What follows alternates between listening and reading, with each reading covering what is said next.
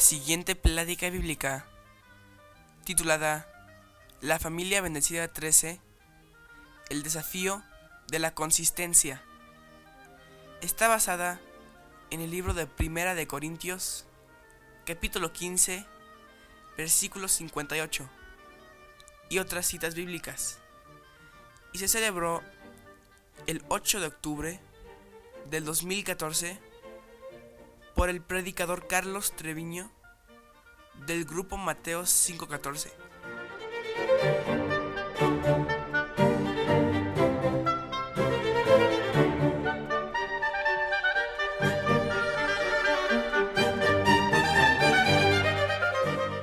Padre, buenos días. Gracias por este preámbulo para tu estudio, Señor. Gracias por estar aquí con nosotros por ver por nosotros, por cuidarnos, Señor. Pero haznos entender que solamente tú lo puedes hacer y lo único que tenemos que hacer nosotros es ponernos en tus manos, Padre. Gracias, Padre, por bendecirnos, por darnos estas pruebas. Te pedimos por cada una de nuestras familias, de toda nuestra iglesia, Señor. Gracias, Señor. Te pedimos, Señor, por esas pruebas que nos mandas, que nos des la salida, que nos hagas entender que no está en nuestras manos, que tú, tú tienes todo en control y todo tiene un fin conforme tu voluntad. Señor, te pedimos que abras nuestras mentes y ablandes nuestros corazones para que asimilemos este estudio y lo practiquemos de inmediato en nuestras vidas. Y que sea tu instrumento, Carlito, Señor, para que Él nos haga entender este estudio que nos vas a dar el día de hoy. Te lo agradecemos y te lo pedimos en el nombre de tu Hijo Cristo Jesús, Señor. Amén. Amén. La familia bendecida, número 13 de estos estudios, en donde el tema es el desafío de la consistencia. Para ello vamos a leer Primera de Corintios, capítulo 15, versículo 58.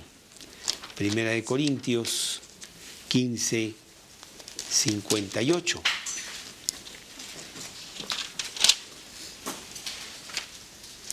Primera de Corintios 15, 58.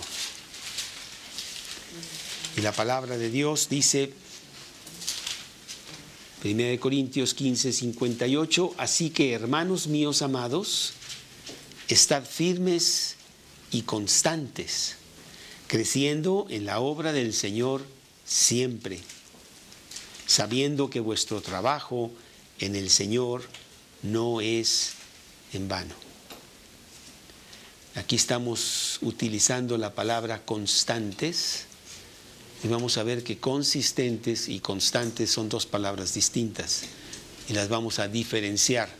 Muchas veces van juntas, pero la que más me interesa es estar firmes. Realmente para que nosotros podamos maximizar los beneficios de una familia bendecida. Los, los beneficios de una, maximizar los beneficios de una familia bendecida, con la adecuada crianza y educación de los hijos,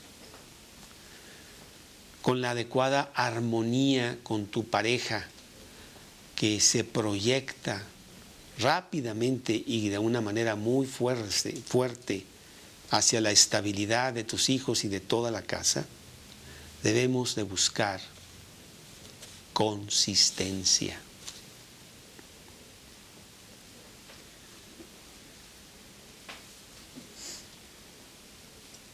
Ahorita que estaban ustedes estudiando el discipulado, hablaban de, de alguna manera de ser consistentes. No podemos hacer una cosa hoy y mañana porque nos sentimos diferentes, todo lo contrario, destruyendo lo que estábamos diciendo el día anterior. Queremos ser consistentes. Es un muy grave error de los padres en su comportamiento en casa, con todos los demás miembros de la casa, no estar firmes en los principios de Dios, que no son negociables. Los principios de Dios no son para el domingo, como algunos religiosos quisieran ponerlos en la actividad religiosa. No, son todos los días, en la mañana, en la tarde. Yo tengo una manera de ser, yo tengo una filosofía de vida, yo tengo una manera y una visión de comportarme. Y lo hago todo el tiempo. Me estén observando otras personas o esté yo solo.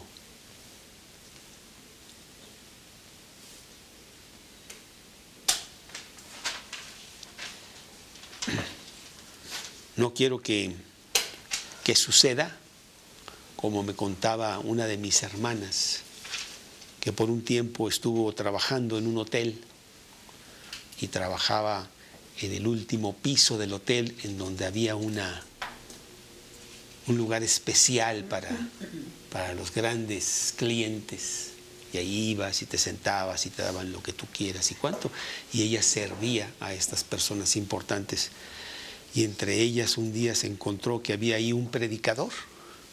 Y el predicador estaba pidiendo su whisky, no sé qué y no sé cuánto. Y entonces mi hermana, pues se le ocurrió decir, oiga, pues usted es predicador. Y ahí estaba con sus copas, ¿verdad? Y él le dijo, es que estoy de vacaciones. Una persona que no tenía consistencia. Nosotros no podemos. Sí, nosotros no podemos tener diferentes actuaciones conforme a las circunstancias de nuestra vida. Actúo de una manera en el trabajo, actúo de otra manera en mi deporte, otra manera en vacaciones. Pues no, no se puede. Es hasta risorio, por eso nos pusimos todos a, a reír. ¿Mm? Proverbios 15, Proverbios 15, 32.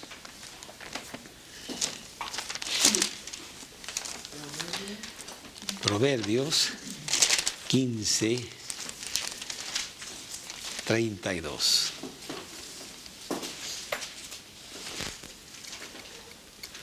Dice Proverbios 15, 32, el que tiene en poco la disciplina, menosprecia su alma, mas el que escucha la corrección tiene entendimiento. Y aquí habla de la disciplina personal de la manera como yo me debo disciplinar en todas las áreas de mi vida para que mi vida sea una vida adecuada conforme a Cristo. En donde tengo ya hábitos de levantarme temprano, de cómo me levanto. No puedo levantarme un día muy contento y el día siguiente o le pato al perro, ¿verdad? Pues no es consistente. Tengo que disciplinarme yo.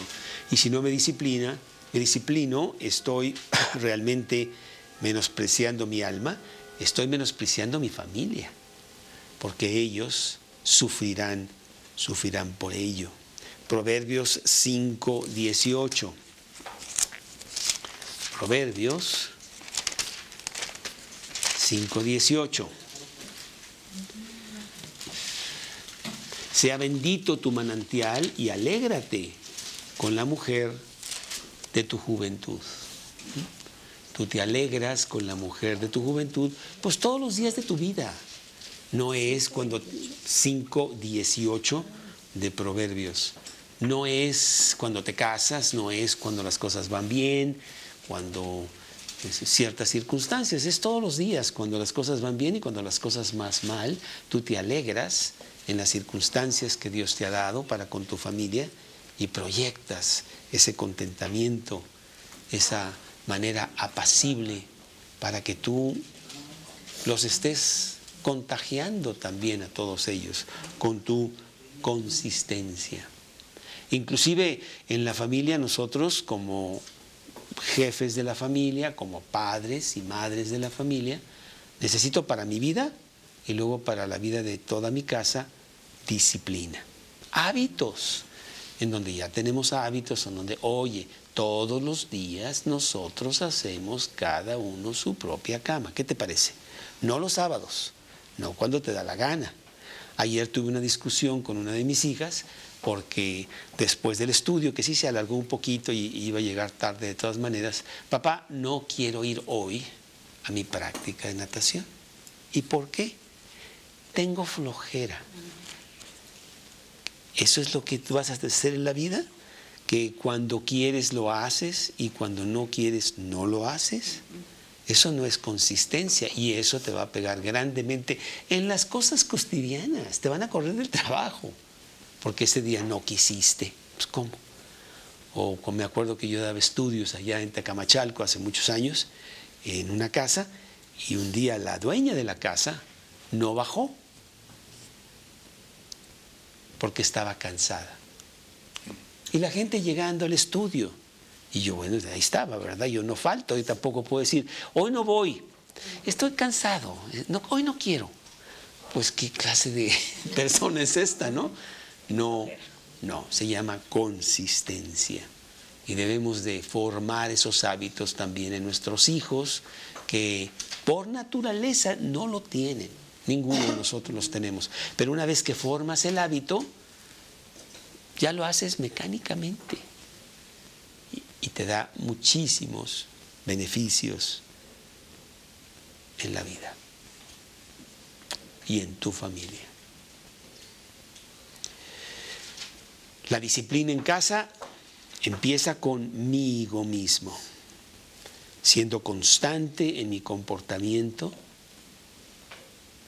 siendo constante en mi estado de ánimo diario,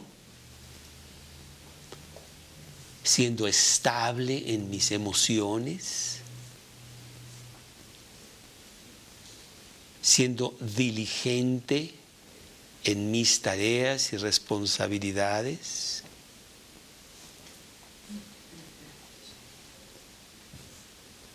Siendo cumplidor con mis promesas. Imagínate que tú pongas todo ese modelo en tu casa. Uf, pues estás inyectando maravillosas cosas en toda tu familia. Y tú me dirás, bueno, es que no, tengo ayuda, no, no me ayudan los demás, eso no me importa los demás, hazlo tú. Y poco a poco Dios hará y te bendecirá y vas a contagiar a los demás. Romanos 12, 11 y 12. Romanos 12, 11 y 12, que dice, en lo que requiere diligencia, en lo que requiere diligencia, no perezosos, fervientes en espíritu, sirviendo al Señor, gozosos en la esperanza, sufridos en la tribulación, constantes en la oración. Pues en nuestras propias fuerzas ninguno de nosotros podríamos tener esa estabilidad. Pero con Cristo ciertamente podemos acercarnos mucho, mucho a ella. Y los dividendos son espectaculares. El cansancio la distracción, la pereza u otras cosas no pueden interferir con la imperiosa necesidad de ser consistente. No hay excusa.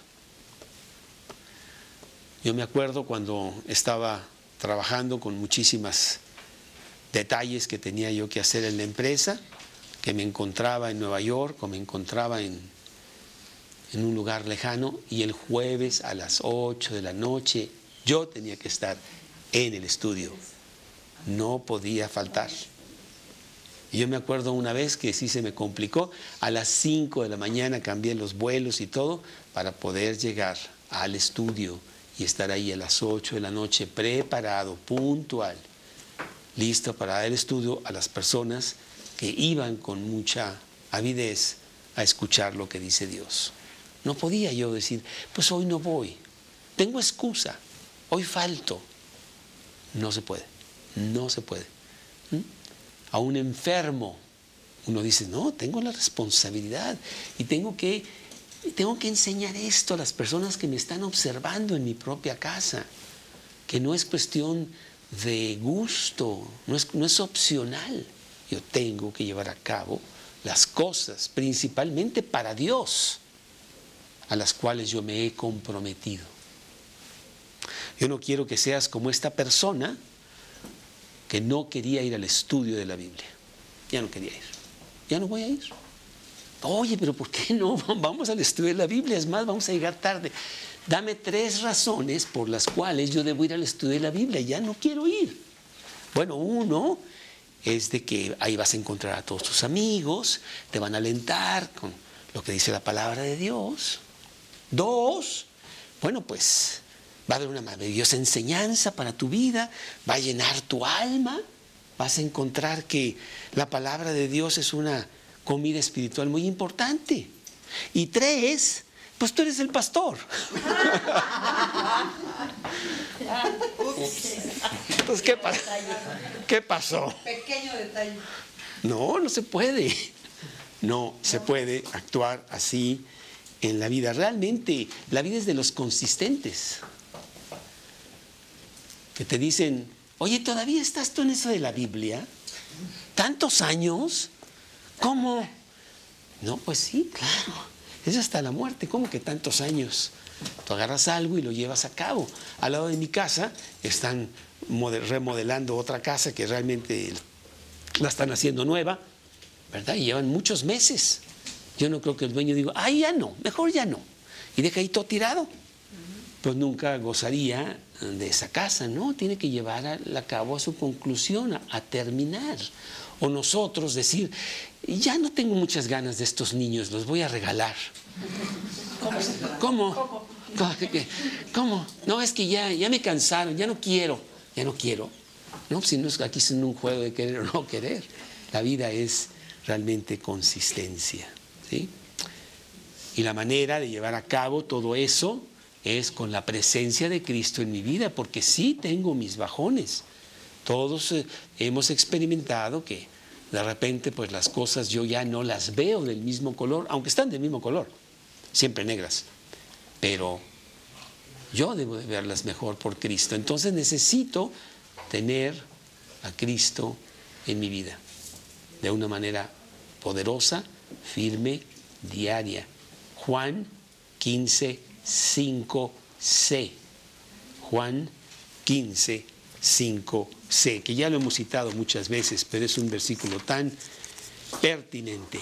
Hay que estarlo citando todo el tiempo. Juan 15, 5c. Y dice Juan 15, 5c, porque separados de mí, nada, nada podéis hacer. ¿Cuántas personas piensan que pueden hacer mucho sin Dios y en realidad no hacen nada? Juan 15, 5c.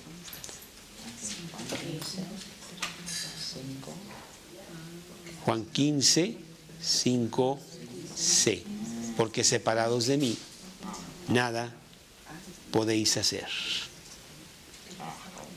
Yo no puedo, yo no debo estar, estar fluctuando de un extremo al otro continuamente. Eso va a traer muchísima inestabilidad en tu vida y en la vida de los tuyos. Nunca saben dónde estás tú parado.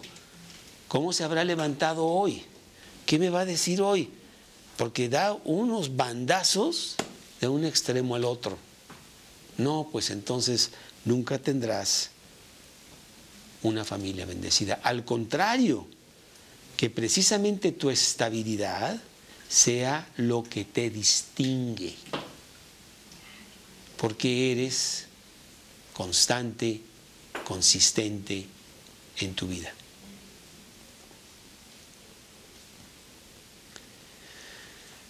Entonces debemos de poner el hábito de la constancia, el, hábito de la consistencia como esencial para nuestra vida propia, para nuestra salud interna, para nuestra vida espiritual con Dios, para la bendición de toda nuestra familia.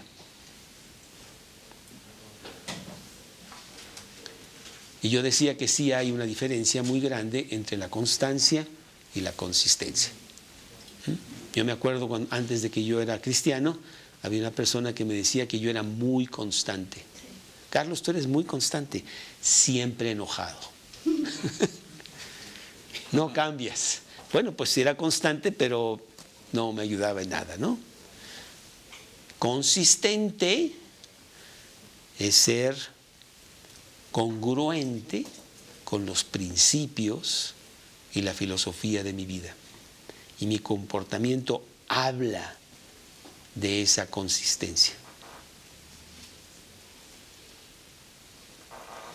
Entonces, claro, yo quiero ser constante con mi consistencia. Esas dos palabras pueden ser juntas, pero sí son dos palabras diferentes. Quiero decirte que Dios es consistente. Y lo podemos leer aquí en Malaquías. Malaquías es el último libro del Antiguo Testamento. Malaquías, en el último libro del Malaquías capítulo 3, versículo 6. Dios es constante. Dios es consistente. Malaquías 3, 6.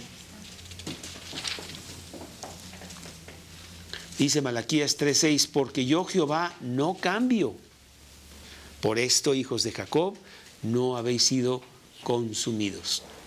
Los hijos de Jacob siempre tan malvados, siempre haciendo todo lo contrario, pero, pero Dios no cambia. Por eso ahí siguen.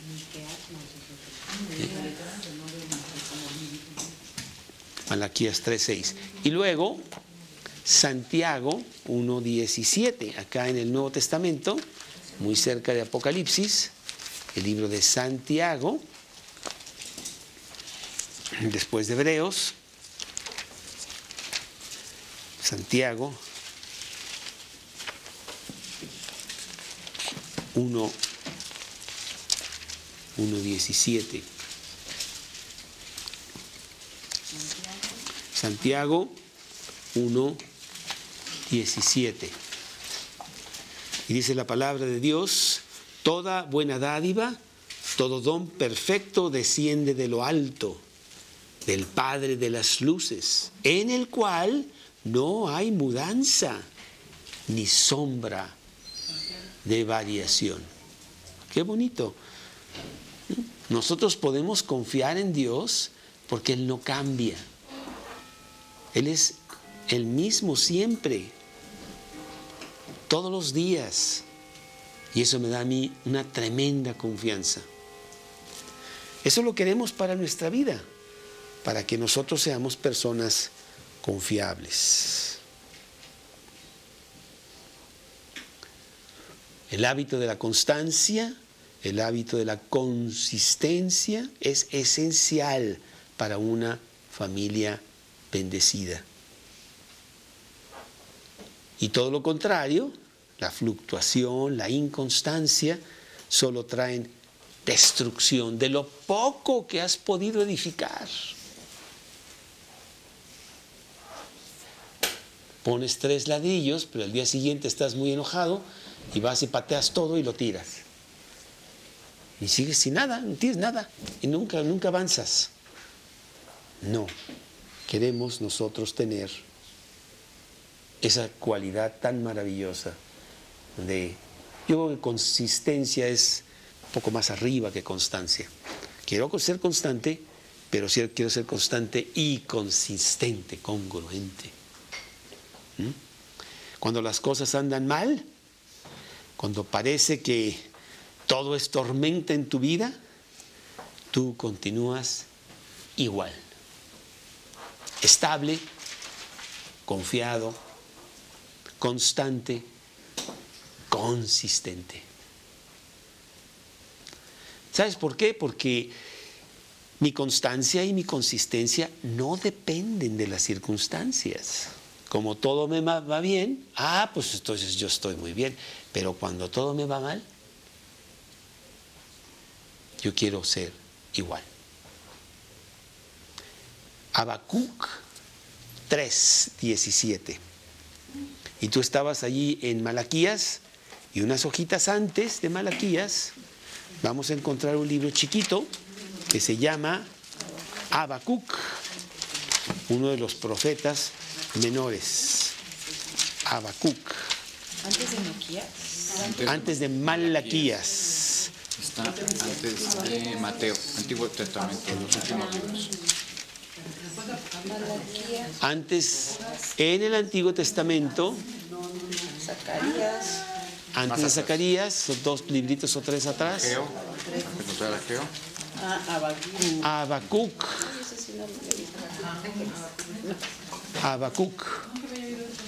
Ajá. Habacuc, ahí está el libro de Habacuc.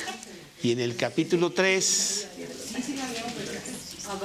3, del 17 al 19. Y dice Habacuc 3, 17 al 19. Aunque la higuera no florezca, ni las vides, ni en las vides haya fruto, aunque falte el producto del olivo, y los labrados no den mantenimiento, y las ovejas sean quitadas de la majada, y no haya vacas en los corrales. Con todo, yo me alegraré en Jehová, y me gozaré en el Dios de mi salvación, el cual, Jehová, el Señor de mi fortaleza, el cual me hace mis pies como de siervas, y en mis alturas me hace andar. Una persona que inclusive no cambia por las circunstancias adversas que pueden ser terribles en un momento dado en tu vida. Y yo veo a personas, como ayer yo vi a mi hija, la verdad sí me impactó, que con una calma muy sencilla, muy natural, ella fue al quirófano. ¿no? Y el doctor, y el doctor le decía, no, no te apures, no te va a doler. Y, ella así como diciendo, ¿qué me hablas? O sea, no tienes que decirme nada de eso. Ella estaba confiada y me dio mucho gusto. Ese es carácter. Y nosotros tendremos esas eh, inesperadas uh, circunstancias que de repente tengo que tomar una decisión y todo está mal y qué voy a hacer. Y, viene la calma y dice, Dios, espérate, espérate, espérate, no hay nada que temer. Somos, estamos en el mismo lugar que estábamos ayer, en Cristo. Y por lo tanto, vamos a solucionarlo de esta, de esta manera y ya. Está, yo tengo una serie de videos que más bien son instructivos para los pasamos con nuestros hijos y son la historia de los presidentes de Estados Unidos. Y este fin de semana estábamos viendo la historia de Ronald Reagan. Y, y una, una persona que tenía una cualidad, era constante, era consistente. Y entonces él va caminando en 1981, saliendo de un lugar con todos sus guaruras y no sé cuánto, y alguien le tira un balazo y entonces este, estuvo a un, a centímetro de tocar el corazón. Y, él pudo este, llegar al hospital caminando, pero sí traía el balazo aquí adentro, ¿no? Y entonces dije, entonces alguien le preguntó, ¿qué pasó? ¿Qué pasó? Y él dice, se me olvidó agacharme.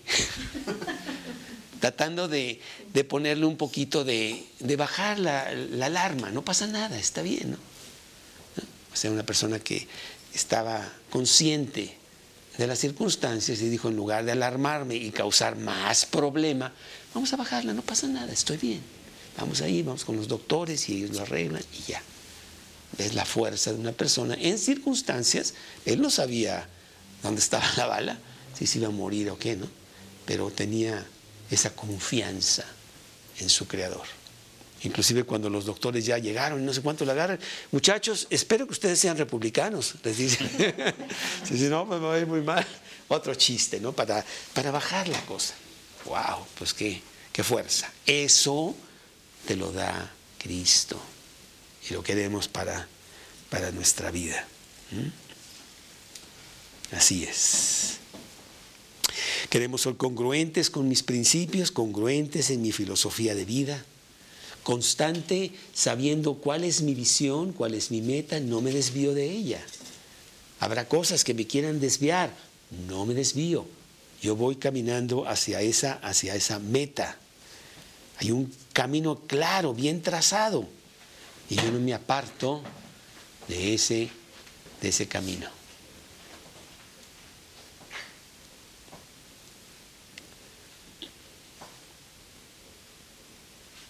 Primera de Timoteo 4, 13 al 16, que es precisamente lo que Pablo le está. Primera de Timoteo 4, 13 al 16. Hoy todo al revés. Primera de Timoteo 4, 13 al 16. Ay, porque otra vez en el Timoteo, Primera de Timoteo 4, 13 al 16. Entre tanto que voy, ocúpate en la lectura, la exhortación y la enseñanza. No descuides el don que hay en ti, que te fue dado mediante la profecía, con la imposición de las manos del presbiterio. Ocúpate de estas cosas, permanece en ellas, para que tu aprovechamiento sea manifiesto a todos. Sé constante, sé consistente, a largo plazo. Esto no es de un día ni de dos. Como una persona me preguntó cuántas, cuántas semanas dura el curso. Y le dije, pues un poco más de, de lo que tú crees, toda la vida. Así es. Sí. ¿Mm? De otra manera, pues en tu vida y en la vida de tu casa habrá confusión, habrá frustración, que pronto desemboca en falta de credibilidad. Ya no le crees. Me dice una cosa y en, en 20 minutos ya está haciendo otra y poco a poco se está minando esa confianza. Y muy pronto pues hay divorcio y hay mil líos y cuánto, porque pues ya no se creen. Ya no creo nada de lo que me dices. Y hay falta de autoridad. No me digas que tú eres aquí la cabeza de la casa. No me digas, papá, que tú o tu mamá, por favor. Entonces, pues te los echas encima aquellos a quien tú tanto amas y quieres pasarles instrucción. Entonces, si nosotros mismos tenemos que tener este modelo para poder pasarlos, pasarlo a otros. ¿Mm? Así la familia pronto se desintegra. No hay nada. Muchas veces viven juntos, viven en la misma casa, pero en realidad no hay nada. Qué triste, qué terriblemente triste, cuando Dios no diseñó eso, sino que realmente fuera una delicia, una, una gran bendición para toda la familia. Y la mayoría de las familias no tienen eso. ¿Mm? Hay burla, no hay sinceridad, no hay propósito.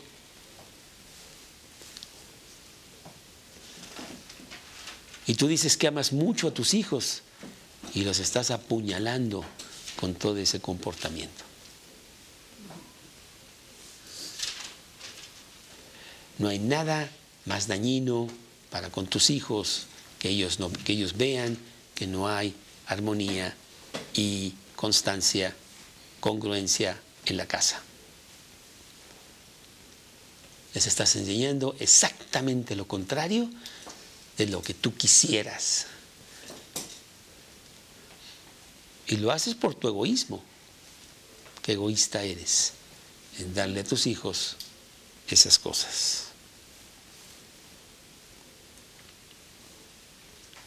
Cuando yo vine a Cristo, lo primero que me enseñaron es que yo tenía que leer la Biblia a diario. Carlos, si tú no lees la Biblia a diario, estamos perdiendo el tiempo. Estás muy enfermo. Es más, la Biblia dice que estás muerto. Necesitamos ir a la medicina. Y esto es diario, no es opcional, es de vida o muerte. Entiende la importancia de todo esto. Y poco a poco me discipliné para levantarme muy temprano en la mañana, que es cuando más me estoy más fresco, y pasar un tiempo con Dios. Y eso me hizo muchísimo bien. Hubo cambios muy importantes en mi vida. Empecé a ver la vida de, otro color.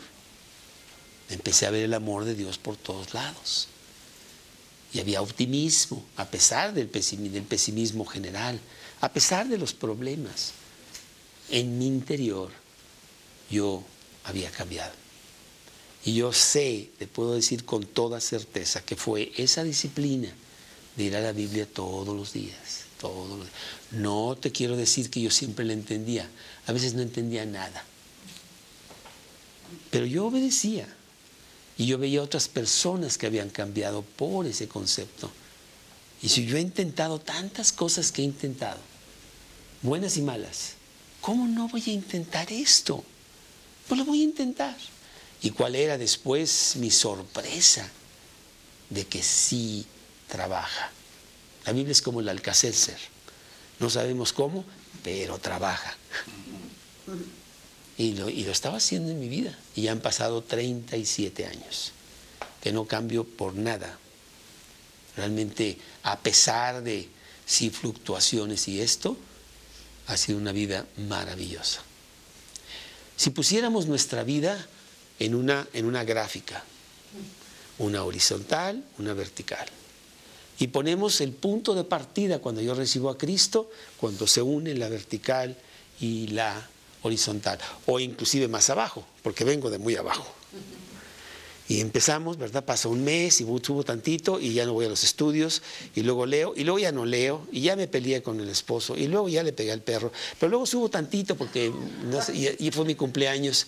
Pero vas viendo que hay, una, hay un denominador común en todas esas fluctuaciones. Oye, fíjate que yo estaba en menos tres y estoy en más dos. Uf. Y van pasando los años, ¿verdad?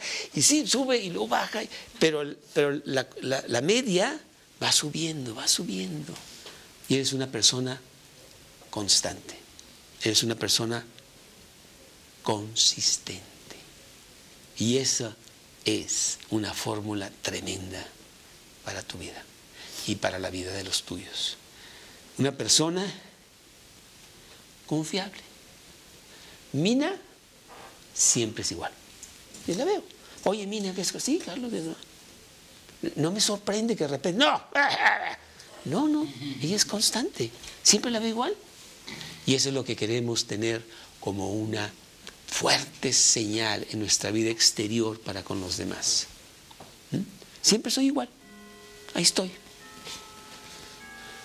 Apacible, contento, confiado. Conmigo cuentas. Le voy a hablar a Carlos. Fíjate que cuando le hablo, eh, lo voy a agarrar y lo voy a agarrar bien. Oye, Carlos, ¿cómo estás? Aquí estamos. No es el cuate que me va a colgar el teléfono. No, no, porque ahorita en ese momento anda enojado. No, es constante. Y eso es lo que queremos también para nuestra vida. Nuestro sí es sí, nuestro no es no. No somos hoy sí, mañana no, el miércoles quién sabe. No, es siempre sí. Mateo 5, 37. Mateo 5, 37.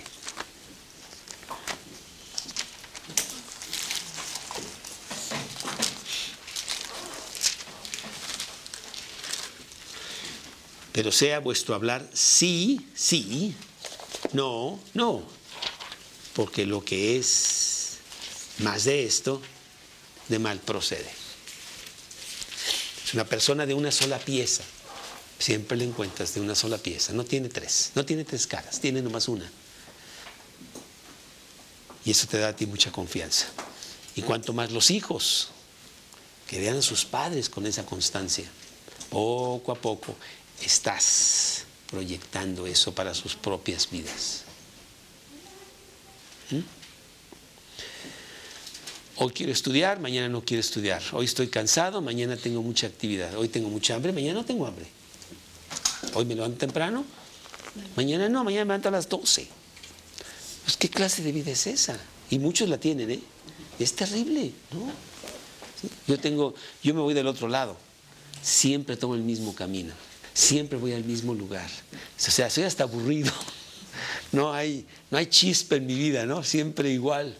Sí, pero realmente sí es. Las grandes medallas de oro, los grandes logros, estas personas que ayer sacaron el premio Nobel de Medicina, no creo que hayan sido por su inconstancia. ¿No? Que hay, hay de vez en cuando iban al laboratorio. No, para nada. ¿Eh? Y veces es para la vida misma lo necesitas, cuanto más para Dios. ¿Mm? Así es. Nosotros somos predecibles. Ya puedes tú decir, no, hombre, esta persona, ya ni le preguntes, te va a contestar este y este. Siempre es igual, no va a cambiar.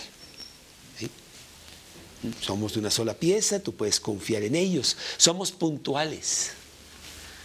¿Cuántos? Yo tenía una persona que yo le daba estudios y siempre llegaba una hora después, una hora. Y cuando yo daba estudios en Costa Rica, me citaban a las 12, llegaban a las 2. Y bueno, yo estaba ya de visita, entonces no tenía nada que hacer más que esperar. Y decía, qué raro, ¿cómo le harán en su vida diaria? ¿Cómo es posible que sea una persona a las 12 y luego a las 2 llegan muy campantes, como si fueran, como si fueran las 12? Pues no se puede. Inténtalo con este con Volaris mañana que vayas al aeropuerto y llega dos horas tarde a ver qué pasa. No creo que te van a esperar. No se puede. No se puede porque así no, así no es, así no puede trabajar. ¿Mm? Soy honorable, soy sincero, soy firme, soy consistente. Porque a quien sigo, Él es así. Hebreos 13, 8.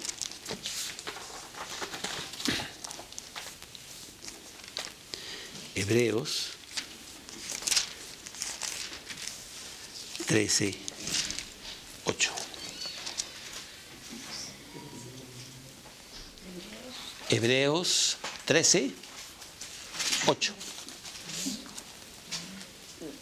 Dice Hebreos 13, 8, Jesucristo es el mismo ayer y hoy y por los siglos. Bueno, yo no soy Jesucristo, pero yo soy cristiano, yo soy seguidor de Cristo y debe de haber trazas de eso en mi vida.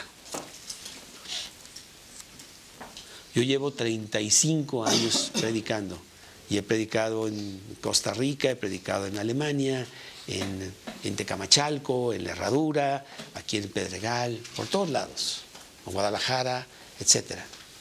Y solo me acuerdo de una sola vez que tuve dificultades para condar el estudio. Y es que ese día me mordió el perro, tuve que llevarme al hospital. Estaban peleando los perros y me metí y el mordido fui yo. Entonces tuve que hacer algo rápido para que otro diera el estudio y yo no estar. Pero no, no se vale que yo no llegue al estudio por una causa no mayor. No, no se vale como no lo harías en una cosa importante de tu vida, si tienes una cita con una persona importante y ni le, ni le hablas ni nada. ¿Cómo? ¿Cómo es eso? No, no, eso no, eso no se hace. Y si lo haces con una persona, no lo haces con una persona, pues cuánto más con Dios. Las cosas de Dios son muy importantes. Yo le digo a mis hijos muchas veces, oye, es el estudio, son las cosas de Dios, no es ir a jugar fútbol. Esto es muchísimo más importante, no podemos fallar. Ahora ayúdame esto, lo otro, ya va a llegar la gente. Somos diligentes, tenemos el estudio preparado, estamos listos. Esto es muy, muy importante. Estamos transmitiendo algo de un valor eterno. No, no, es, no son enchiladas, como decimos en México. Eh, Karina se frustraba mucho antes cuando era soltera porque si el pastor, el estudio era a las 10 y a las 10 de la mañana estaba lavando el coche. Y llegaba la gente, ya voy, ya voy, ya voy. Y empezaba como hasta las 11. Y Karina decía, ¿cómo, cómo es esto? No, no, no lo entiendo, ¿no?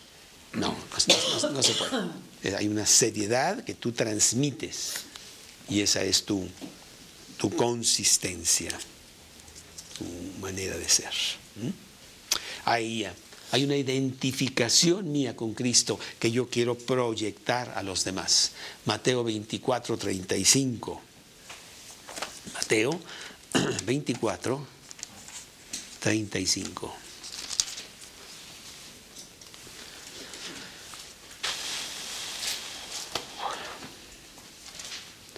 Mateo 24, 35, el cielo y la tierra pasarán, mas mis palabras no pasarán. Y yo quiero que tú pues lo aplicaras para tu vida misma. Se puede caer el mundo, pero yo no voy a cambiar. Esta es mi vida, esta es mi manera de ser. Y el mundo puede reírse, puede hacer lo que quiera. Este es mi camino y no me van a mover. Y si yo soy el único cristiano en toda la tierra, pues lo seré, ni modo. No, no va a ser de otra manera. Está mucha fuerza, mucha fuerza. Y estás enseñando lo correcto. como algunos de ustedes han visto esta película de Dios no está muerto. Y bueno, presentan a este muchacho que se enfrenta a su propio futuro, a su escuela, a sus maestros, y todo el mundo le dice, pues ¿para qué te metes? Di que sí a todo y ya. ¿Cómo que di que sí a todo? No, esta es, mi creencia. Este, no, yo no voy a pelear. ¿verdad? La, y la película proyecta eso. Una firmeza que tú tienes para con tus convicciones. Tus convicciones no son negociables. Y eso lo proyectas y eso trae mucho bien a las personas que te están observando, mayormente a tu familia. A lo mejor tu familia no cree, no cree nada, pero tú con tu convicción lo estás poniendo a temblar. Oye, es que yo veo algo en mi mamá que, pues no había eso antes. Yo veo fuerza, yo veo convicción, yo veo un gran fundamento ahí. Esa es una verdadera mujer que yo no veía antes así. ¿Qué, qué, le pasa? ¿Qué estará comiendo? ¿Eh? Eso es Cristo. Eso es Cristo. Ese, de eso se trata la vida. Ahora que he estado viendo en el, en el periférico, hay muchos anuncios que dicen, mi retiro es para jugar golf. Mi retiro es para aprender francés. Mi retiro es para... número uno, el hombre nunca se retira. El hombre tiene actividad toda su vida. El día que hay actividad, pues ya se murió. Y, esa actividad que queremos es que ser algo grande, algo fuerte, algo que trascienda, algo que selle, que marque. Y que no pase en mi vida, pues no pasó nunca nada, no. Y ese es Cristo. Queremos decirle al mundo, que Cristo es la solución. Si me creen o no, si lo toman o no, muy su gusto. Pero yo dejo mi marca. Ayer que estaba con este doctor, este, me dio mucho gusto ver su, actitud y su ah, cuidado por nosotros, porque hace muchos años, eh, pues yo estuve en su casa cuando había muchos conflictos y yo estaba en medio y yo fui el cacheteado ahí por estar en medio. Y, pero esta, toda esa ayuda ha traído agradecimiento. Hay otra persona que hay en el club que se acercó a mí, es un cristiano que ya va a otro grupo, pero yo lo traje a Cristo y se acercó a mí y me dijo, mira Carlos, he estado eh, obteniendo mi maestría en, ah, teología cristiana y esta es mi tesis y quiero darte una copia. Y me dio la copia. Y en la primera página dice agradecimientos. Y ahí dice, Carlos Treviño me trajo a Cristo. Nuestra vida cambió, toda nuestra familia. fue hace muchos años. Estamos dejando algo.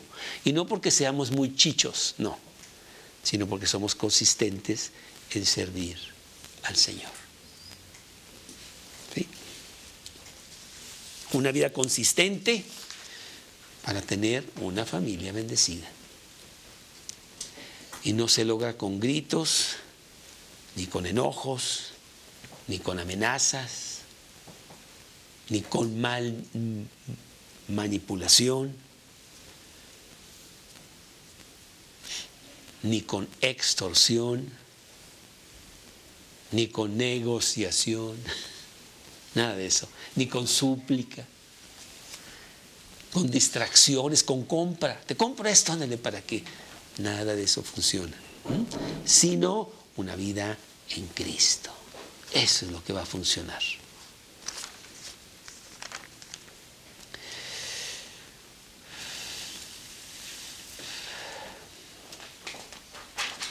Yo nunca le podré exigir a otros lo que yo no hago. Y que siempre violo. Pues no. Es más, se, burlan de mí. Bueno, pues dices, yo quiero eso para mí, pero la verdad es que no lo tengo. ¿eh? O sea, tú no sabes cuán fluctuante soy. Hoy sí, mañana no. ¿Cómo le hago? ¿Qué, ¿Qué debo de hacer? Porque yo si quiero esto, lo sé que el gran beneficio para mi vida, lo sé el gran beneficio para la vida de los míos. ¿Cómo le hago?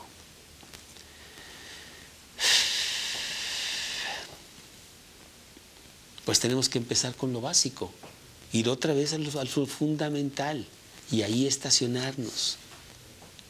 Y número uno, ¿qué es eso? Cristo tiene que ser el Señor y dueño de mi vida. Ahí empieza mi estabilidad.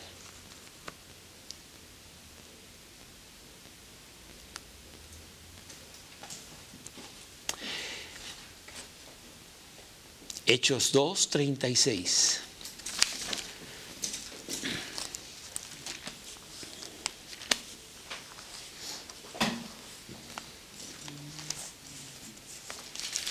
Hechos 2, 36.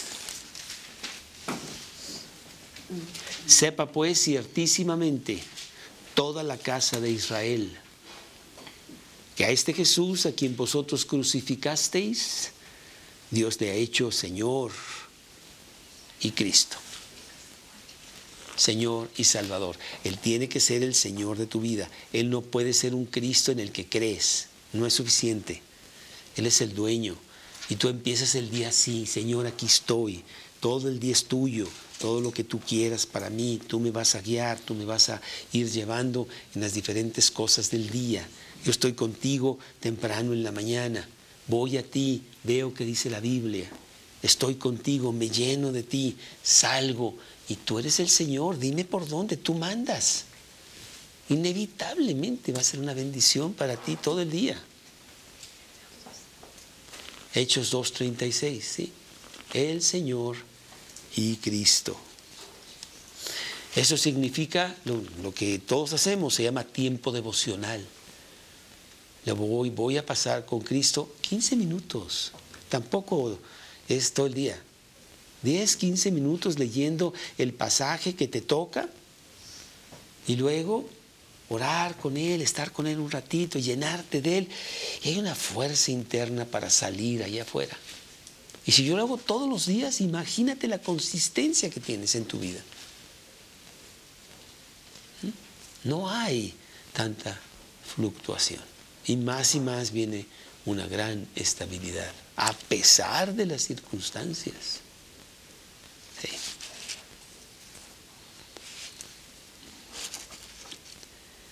Número dos, hay un compromiso para mis actividades con Cristo. Eso es muy importante también. Son prioritarias.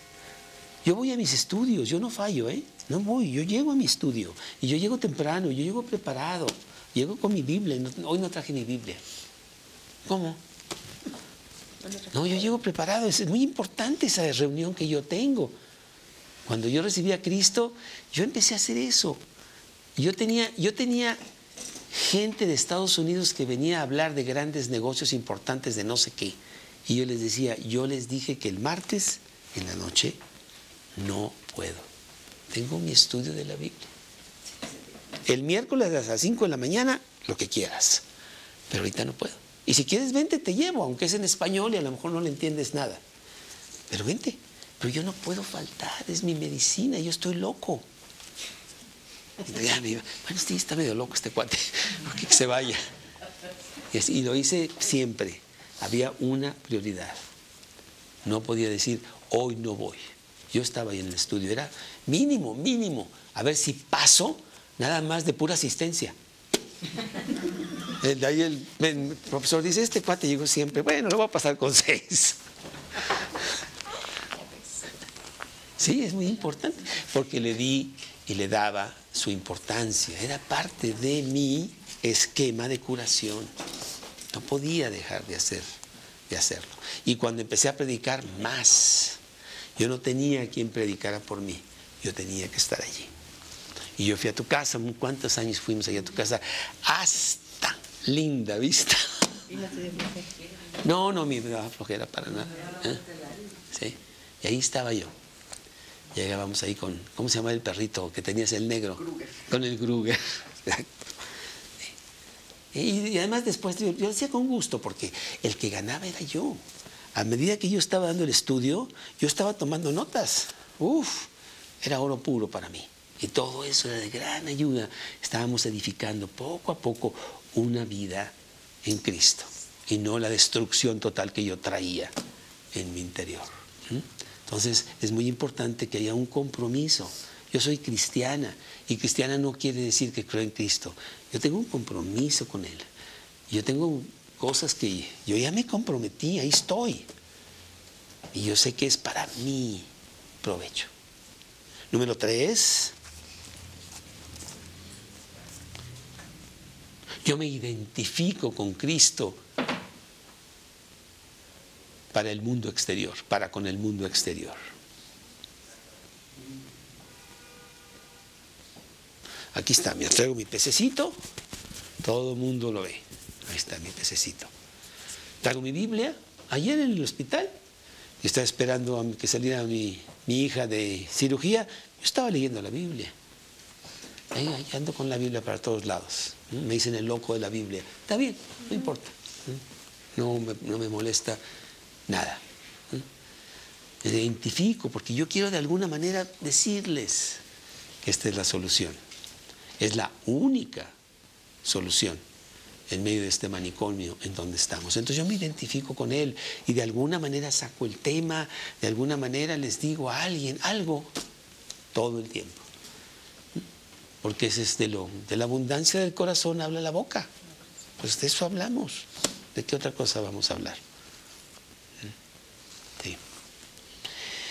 Segunda de Timoteo 4.2. Segunda de Timoteo 4, 4.2.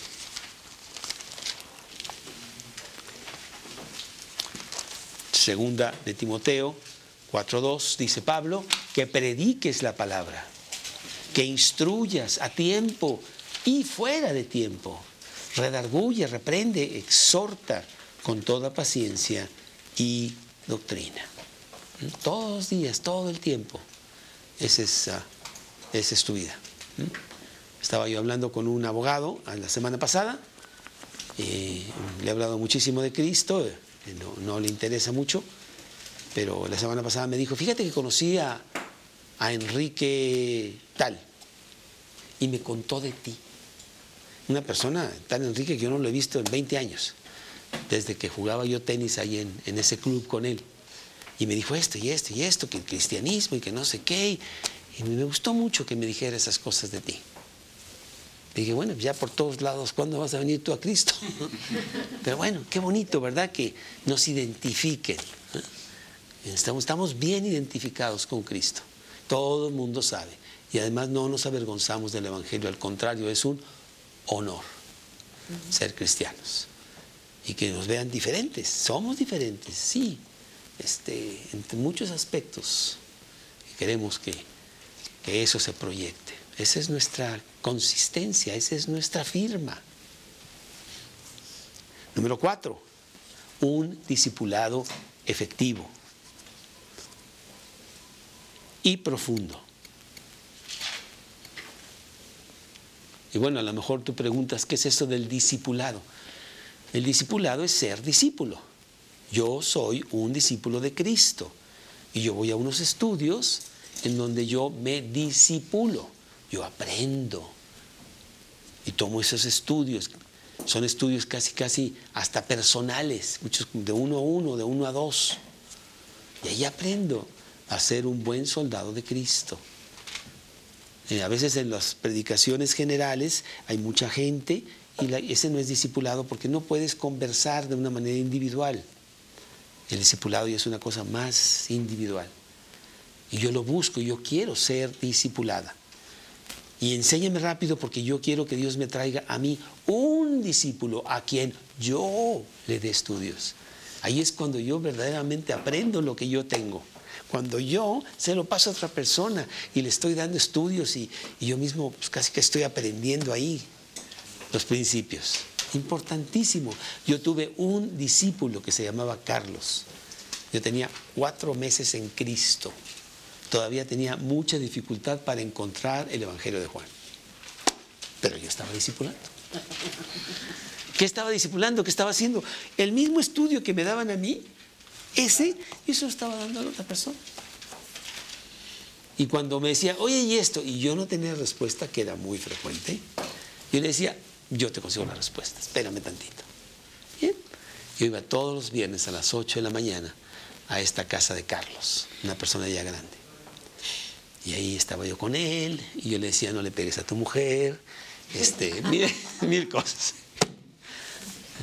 Y muy, muy, muy, preocupado, porque yo tenía que estar a las 8 de la mañana en la fábrica. Y yo no llegaba hasta las 9. Y claro, yo iba rapidísimo, nervioso, seguro que ya se cayeron las paredes. Y llegaba, y no es cierto, ahí estaban las paredes. Ah, mira, yo trabajo para Cristo, Cristo trabaja para mí. No, no pasa nada. Estaba dando confianza. Estaba yo proyectando una confianza que empezaba yo a tener. Entonces el discipulado es muy importante, es un compromiso.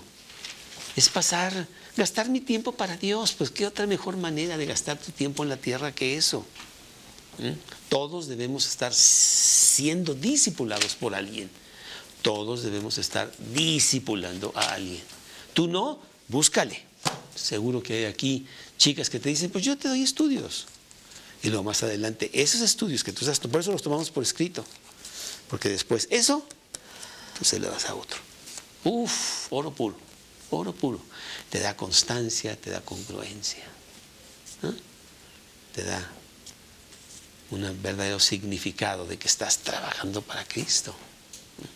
Porque muchos dicen, no, yo no puedo ser el predicador de ahí. Imagínate hablar 100 personas ahí escuchándote. Yo no, yo no puedo.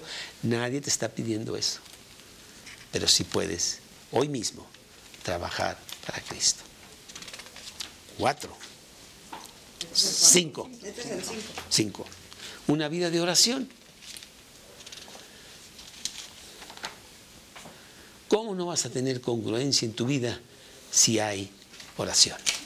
En el coche, en tu casa, en, en, la reunión. El versículo dice, orad sin cesar. Primera de Tesalonicenses 5:17. Todo el tiempo vamos a orar. Cristo te acompaña a todos lados. Orad sin cesar. Eso es lo que dice el versículo. Muy bonito. Primera de Tesalonicenses.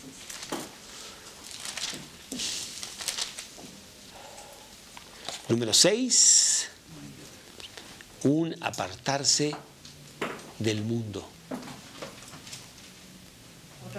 Un apartarse del mundo. Ese sería otro paso. Primera de Juan 2.15 al 17. Primera de Juan 2.15 al 17. 2.15 al 17.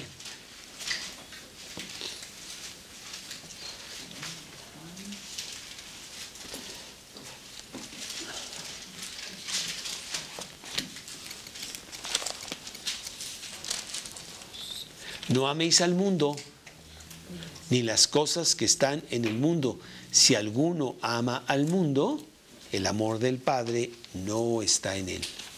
Porque todo lo que hay en el mundo, los deseos de la carne, los deseos de los ojos y la vanagloria de la vida, no provienen del Padre, sino del mundo. Y el mundo pasa y sus deseos, pero el que hace la voluntad de Dios permanece para siempre.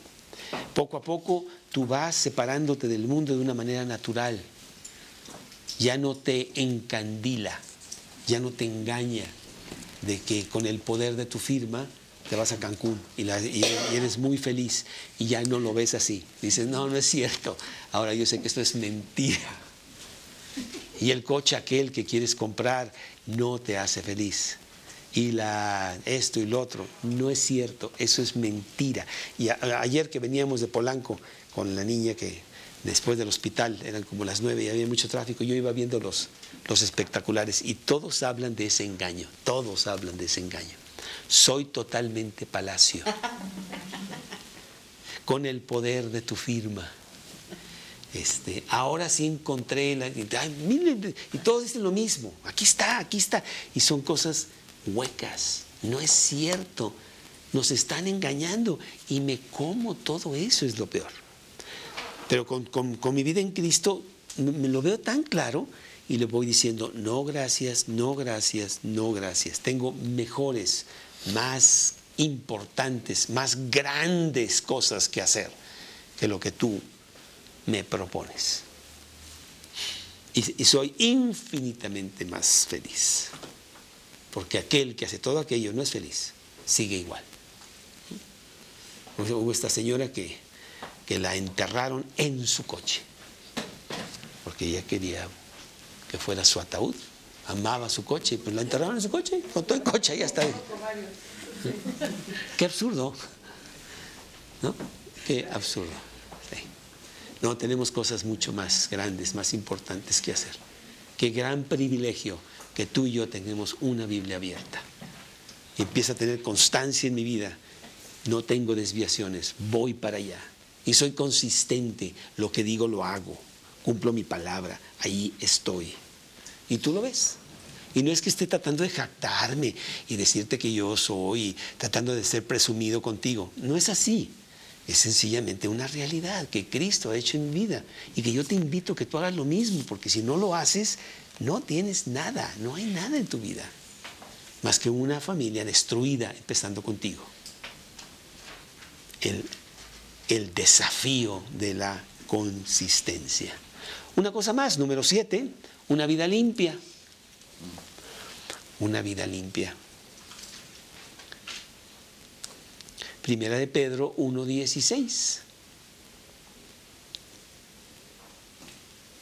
Primera de Pedro 1.16.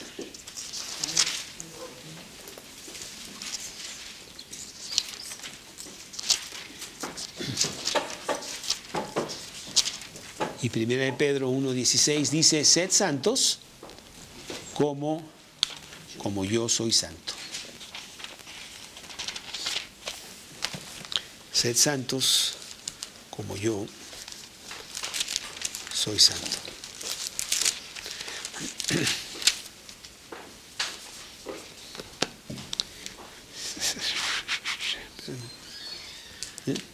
Y segunda de Pedro 1.10. ¿Uno diez? Segundo de Pedro 1, 10. Segunda de Pedro 1, 10.